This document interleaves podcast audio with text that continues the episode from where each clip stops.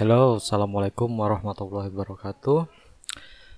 Um, bagi kalian yang mungkin udah nonton videoku ya, yang pengalaman pertama um, camping, itu aku camping tanggal berapa tuh? Tanggal 3 hari Selasa. Jadi aku camping semalam, Selasa malam ya. Hari Selasa pagi aku berangkat ke Bukit Moko untuk camping. Nah, itu adalah pengalaman camping solo pertamaku, pertama kali. Dulu sempat juga camping di Pulau Sempu di Kabupaten Malang ya, di Jawa Timur. Sama teman-teman itu. Kalau sekarang aku coba untuk camping sendiri.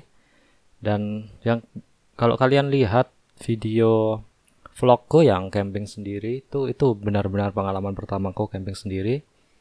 Dan di di apa ya mungkin ini bukan podcast ya ini agak seperti cerita yang mana tidak terekam kamera saat itu.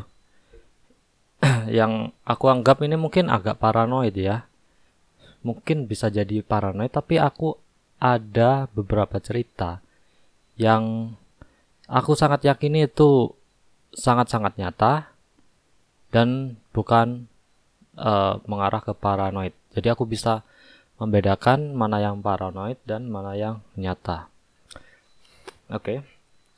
Jadi singkat, uh, singkat cerita ya, aku pergi ke Bukit Moko itu hari Selasa itu tanggal 3 September 2019. Terus ya seperti biasa lah, sore banyak angin ya.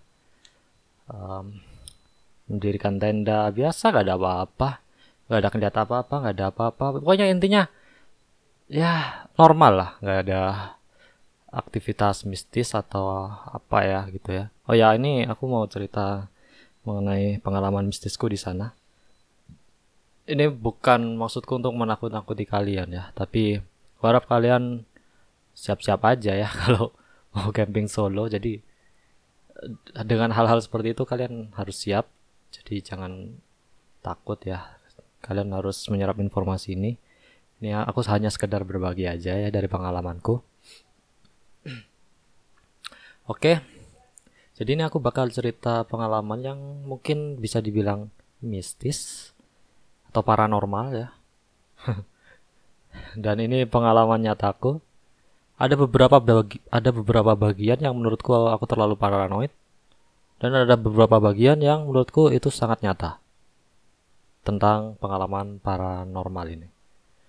Oke, bagian pertama ketika malam sudah ini ya.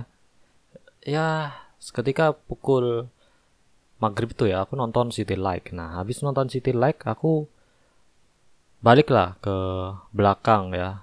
Kan tempat kemahku tuh ada di belakang bukit. Jadi ada di turunan bukit gitu kan. Nah, nah sedangkan City Like-nya itu ada di atas bukit. Dan sekarang aku setelah nonton City Like aku uh, cuma berapa berapa menit ya? 5 menit paling aku nonton City Like nggak lama.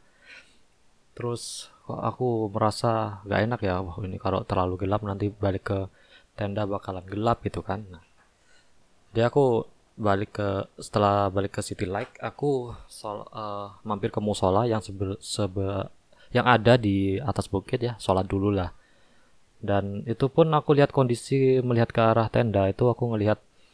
Dan sebelumnya itu aku um, apa ya nyalain apa sih namanya tungku eh, perapian ya nyalain perapian jam 5 tuh. Dan masih nyala ininya apa kayak arangnya gitu apa bahasa Indonesia arangnya arang ya arangnya tuh masih nyala. Masih terlihat dari jauh itu merah-merah tuh ya itu tendaku di situ dari musola situ ya. Terus nah aku lihat tuh tendaku oh gelap banget gitu kan. Gelap banget coba kayak kayak kalian menutup mata aja gitu. Ya kalau kalian menutup mata tuh kalian ngeliat apa? Nggak lihat apa apa uh, kalau mungkin masih kelihatan apa ya kayak uh, kotoran-kotoran di mata kalian ya mungkin. Kan biasanya kalau kalian nutup mata tuh ada kayak gerak-gerak gitu kan kayak apa ya jar jaring gitu apa ya sih? Kayak ya gitulah pokoknya ada jaring-jaring yang gerak gitu kan. Ada kayak air gerak gitu di di bola mata kalian. Itu masih kelihatan kan objek yang gerak. Nah ini kayak gelap gulita yang melebihi nutup mata cuy. Dan itu benar-benar membuatku takut pas turun dari musola setelah sholat maghrib tuh. Aku turun terus aku nyalain tuh. Untuk aku bawa HP pas itu karena aku nggak bawa center ya HP terus aku nyalain tuh uh, center di HP dan setelah itu setelah aku nyalain aku langsung aku nggak aku nyalainnya tuh apa ya nggak nggak lurus ke depan gini tapi ke bawah ke tanah gitu. Senternya tuh ngarah ke tanah terus mukaku juga ngarah ke tanah juga. Jadi aku nggak berani noleh kanan kiri cuy pas itu. Itu benar-benar uh sumpah su suasananya tuh gimana ya um, kalau bisa dibilang aku sore tuh banyak angin kan. Ada suara-suara uh, pohon bertabrakan gitu kan geradak-geradak gitu kan ya. Terus ada suara burung juga. Nah pas maghrib itu benar-benar sepi nggak ada angin nggak ada suara burung nggak ada apa-apa cuy sepi banget sunyi banget coba. Sunyi sekali. Dan aku nggak tahu ya kalian percaya atau enggak ya. Aku pergi, aku ngarahin center ke bawah tanah terus muka aku juga ngadep ke tanah juga. Aku gak berani lihat kanan kiri depan belakang. Aku lihat ke tanah aja terus aku lihat kresekku yang berwarna kuning tuh di bawah eh di samping tenda. Itu aku ngeliat terus aku langsung buka aja tuh tendanya. Terus oh sebelum itu aku ini sih nyalain perapian dulu itu. Sempat nyalain perapian ya. Aku buat rame-rame aja lah buat apa terang-terangan apa ya buat lampu ya buat rame-ramean aja sih ya. Uh, apa kecil-kecilan gitulah terus aku bikin perapian di situ bentar doang sih tapi nggak nggak lama. Setelah itu setelah api nyala aku baru masuk tenda terus aku bikin video yang uh, yang setengah tujuh itu setengah tujuh malam tuh. Terus aku coba untuk uh, tiduran di situ ya. Tiduran terus aku entah kenapa ya kalau baru malam itu pendengaranku terasa sangat tajam sekali sumpah. Benar-benar sunyi sekali. Dan kalau kalian bisa kalau bisa dibandingkan ya kalau misal kalian dengerin uh, apa ya kayak gesekan uh, baju kalian misal ya srek gitu kan. Itu kan nggak kedengaran kan kalau misal di siang hari biasa aja gitu. Nah ini di malam hari kedengarannya sangat keras sekali. Dan kalian bisa mendengarkan suara yang benar-benar jauh dari tenda kalian dengan sangat jelas. Benar-benar sangat jelas. Oke jadi itu ya. Berapa awalan? Terus um, kayak misal kalau kalian pergi ke pergi apa ya? Nah malam tuh uh, sebenarnya nggak terlalu ini ya nggak terlalu menyeramkan menurutku. Agak lebih ke paranoid aku akunya ya agak ke paranoid tapi aku uh, agak heran juga ada beberapa suara yang yang aku pikir itu bukan pohon yang bikin suara atau hewan. Oh iya sebelumnya itu sore hari itu ada beberapa pengunjung ya Bukit Moko ngelewatin tendaku. Dan juga ada anjing yang ngelewatin tenda dan mereka tuh bikin suara yang benar-benar ciri ciri khas banget gitu. Kalau suara manusia melangkah di uh, apa di daun pinus di yang terletak di tanah itu suaranya srek srek srek srek gitu konstan gitu lah pokoknya. Terus ada ya gitulah pokoknya konstan ya. Terus uh, dan keras juga suaranya. Pas sore hari itu ya terus ada suara anjing juga. Pas itu pas ada satu anjing lewat di tendaku pas sore hari. Nah itu suaranya hampir sama kayak suara manusia tapi dengan langkah empat kakinya itu. Dan ada suara um, kayak apa sih? Ya anjing kalau mulut apa itu mulutnya uh, apa sih kayak gitulah. Malah dipraktekin ya kayak gitulah. Ada suara gitunya nah itu sambil mengendus-endusnya lah. Ada suara mengendus-endusnya juga ada suara langkah kakinya ada suara uh, ekornya digibas-gibas blek-blek gitu.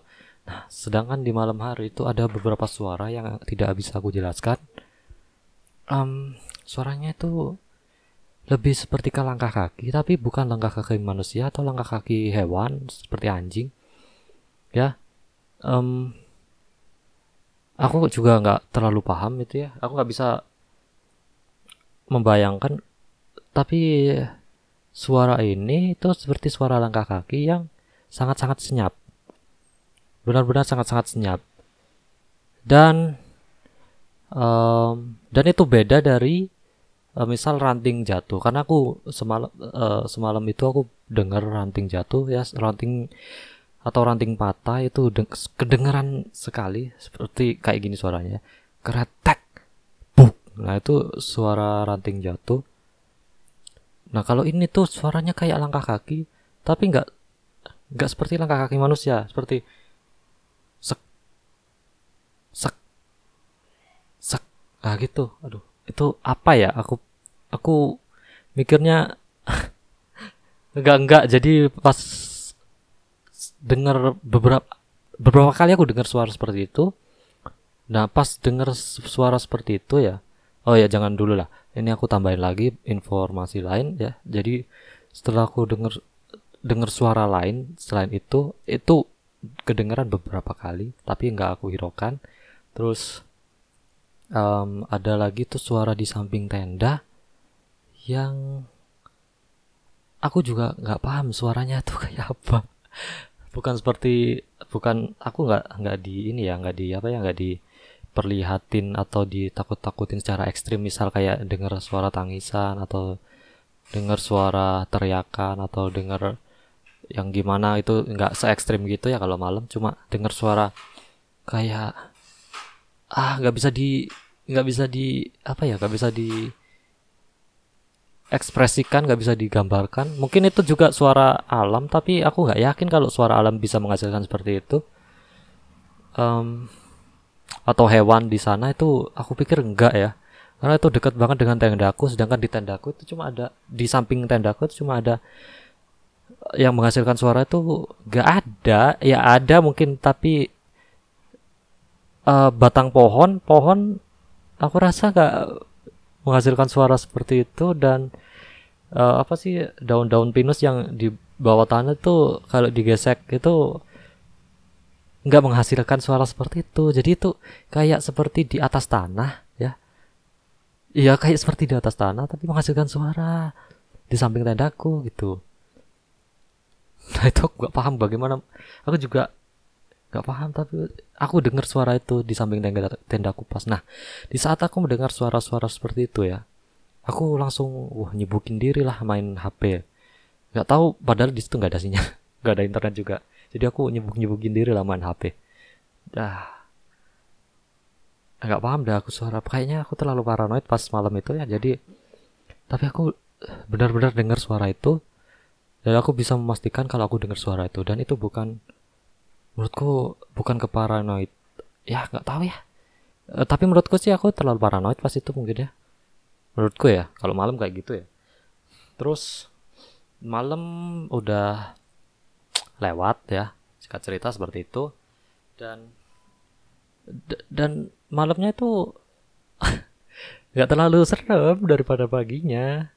Kalian nggak percaya paginya gimana ceritanya? Uh, Oke, jadi begini ya. Pas aku udah pas aku bikin video sarapan di pagi hari, setelah itu ya, itu kejadiannya setelah itu aku bersih-bersih ke bersih-bersih apa itu kayak piring, sendok gitulah ke kamar mandi yang di atas. Nah, aku di sana tuh bertemu dengan orang Jakarta yang sorenya aku juga bertemu dan mereka berdua katanya sih sama istrinya. Ya bisa aja tuh orang katanya. Ya aku nggak bisa memastikan ya mereka berdua di di atas dia mereka di atas ya. Jadi di sana tuh cuma ada dua dua tenda yang satu ada di bawah bukit yakni aku. Yang yang satunya ada di atas bukit. Nah itu orang Jak dua orang Jakarta itu yang pasangan itu. Uh, jaraknya mungkin sekitar 200 meteran ya. Ya 200 meteran.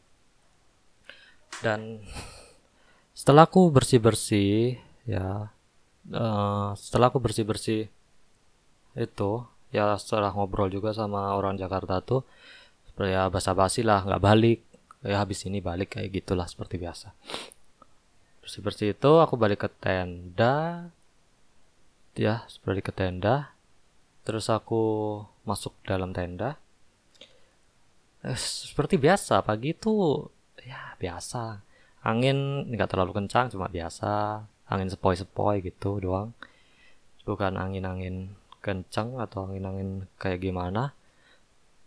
Angin sepoi-sepoi biasa um, jadi uh, aku masuk tenda uh, setelah aku beresin itu aku berencana untuk beresin apa piring piring-piring itu bersihin di kamar mandi. Aku berencana untuk apa ya packing gitulah masukin barang-barangku ke dalam tas lagi. Karena berantakan banget.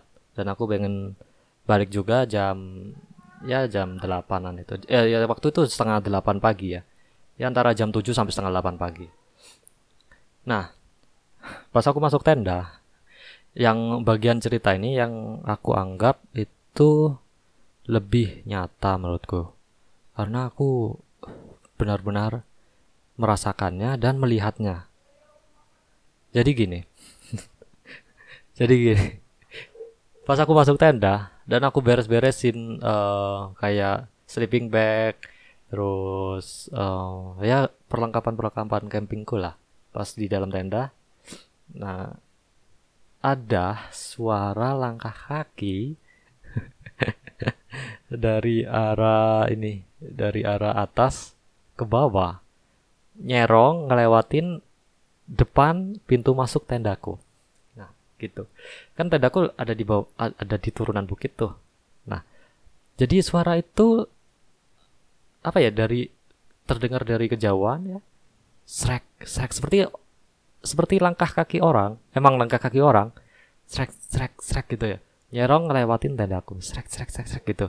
Lewatin depan tendaku nyerong pokoknya ngelewatin karena aku bisa denger dengan jengak jelas sangat jelas. Terus um, di situ aku juga pas aku dengar suara itu aku langsung noleh tuh ke arah suara itu dan aku ngelihat tuh bayangannya.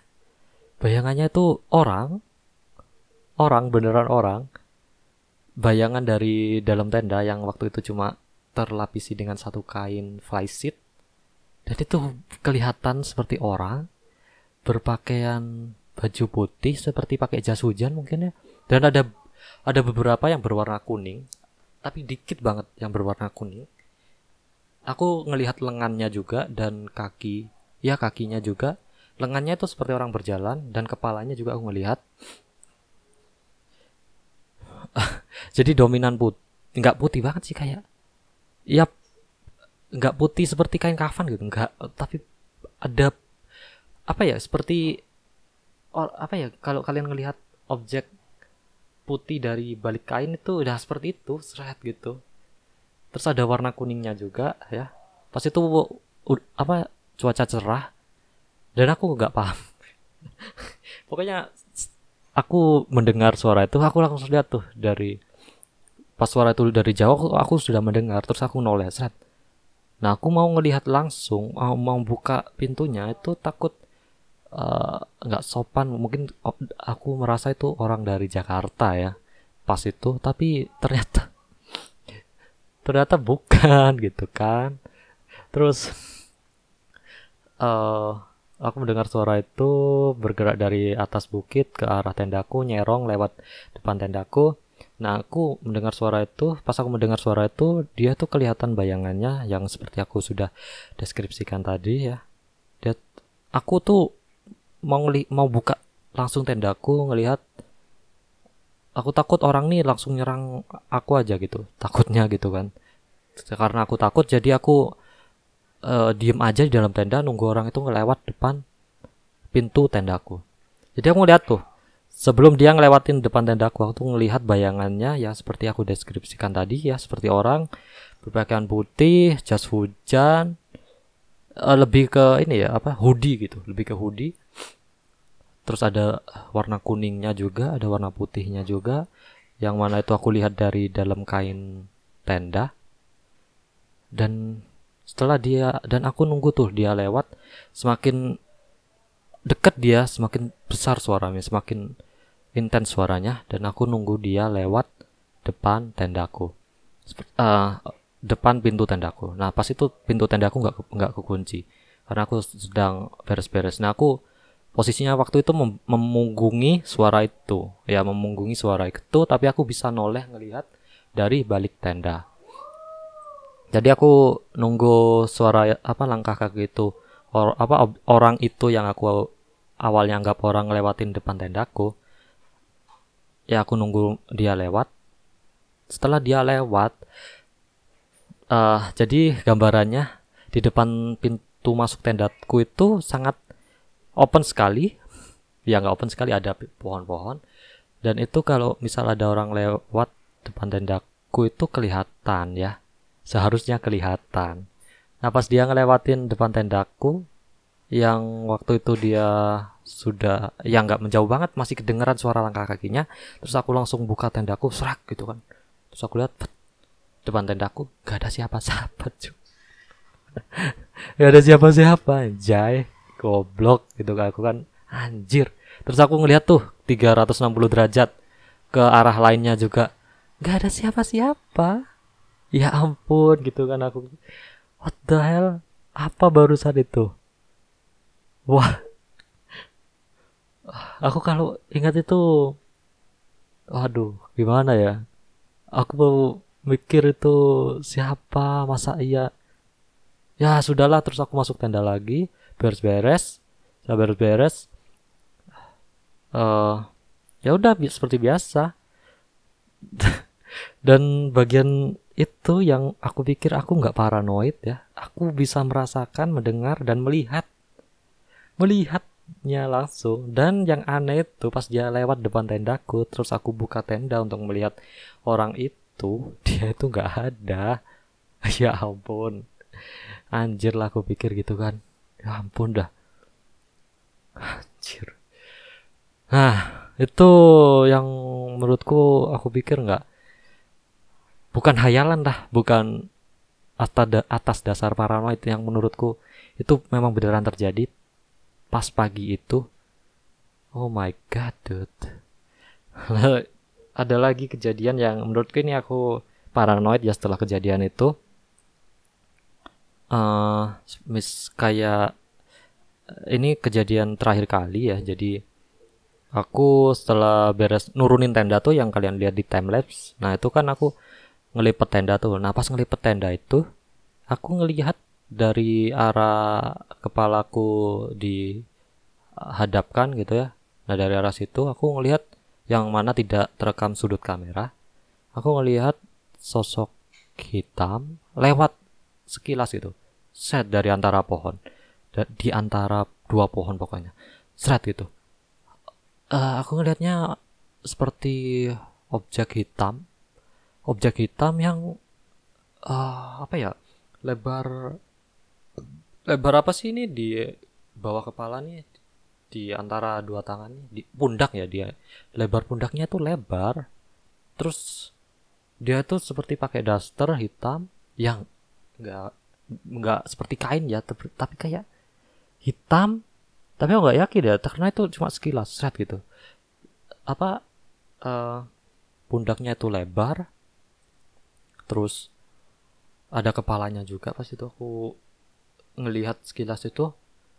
Pokoknya dia tuh lewat di antara dua pohon. Nah dan aku pikir itu karena aku paranoid ya.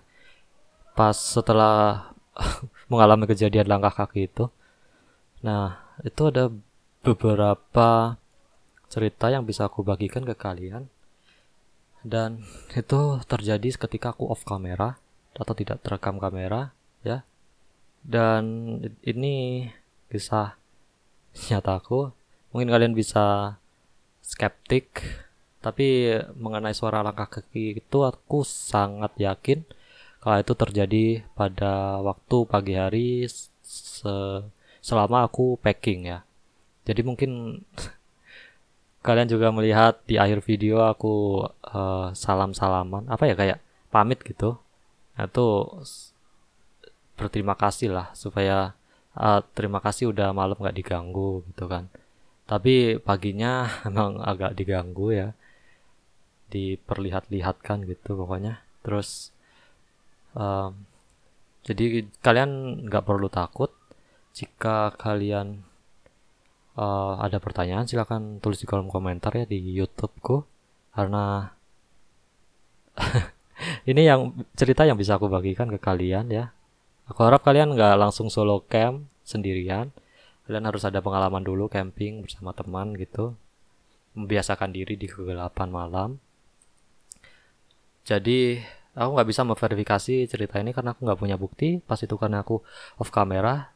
Tapi mengenai langkah suara kaki itu aku bisa pastikan kalau itu memang benar-benar terjadi dan oke okay lah itu aja yang bisa aku bagikan ke kalian ya. Jangan lupa di like dan berlangganan channel ini. Kalau gitu see you in the next video. Bye bye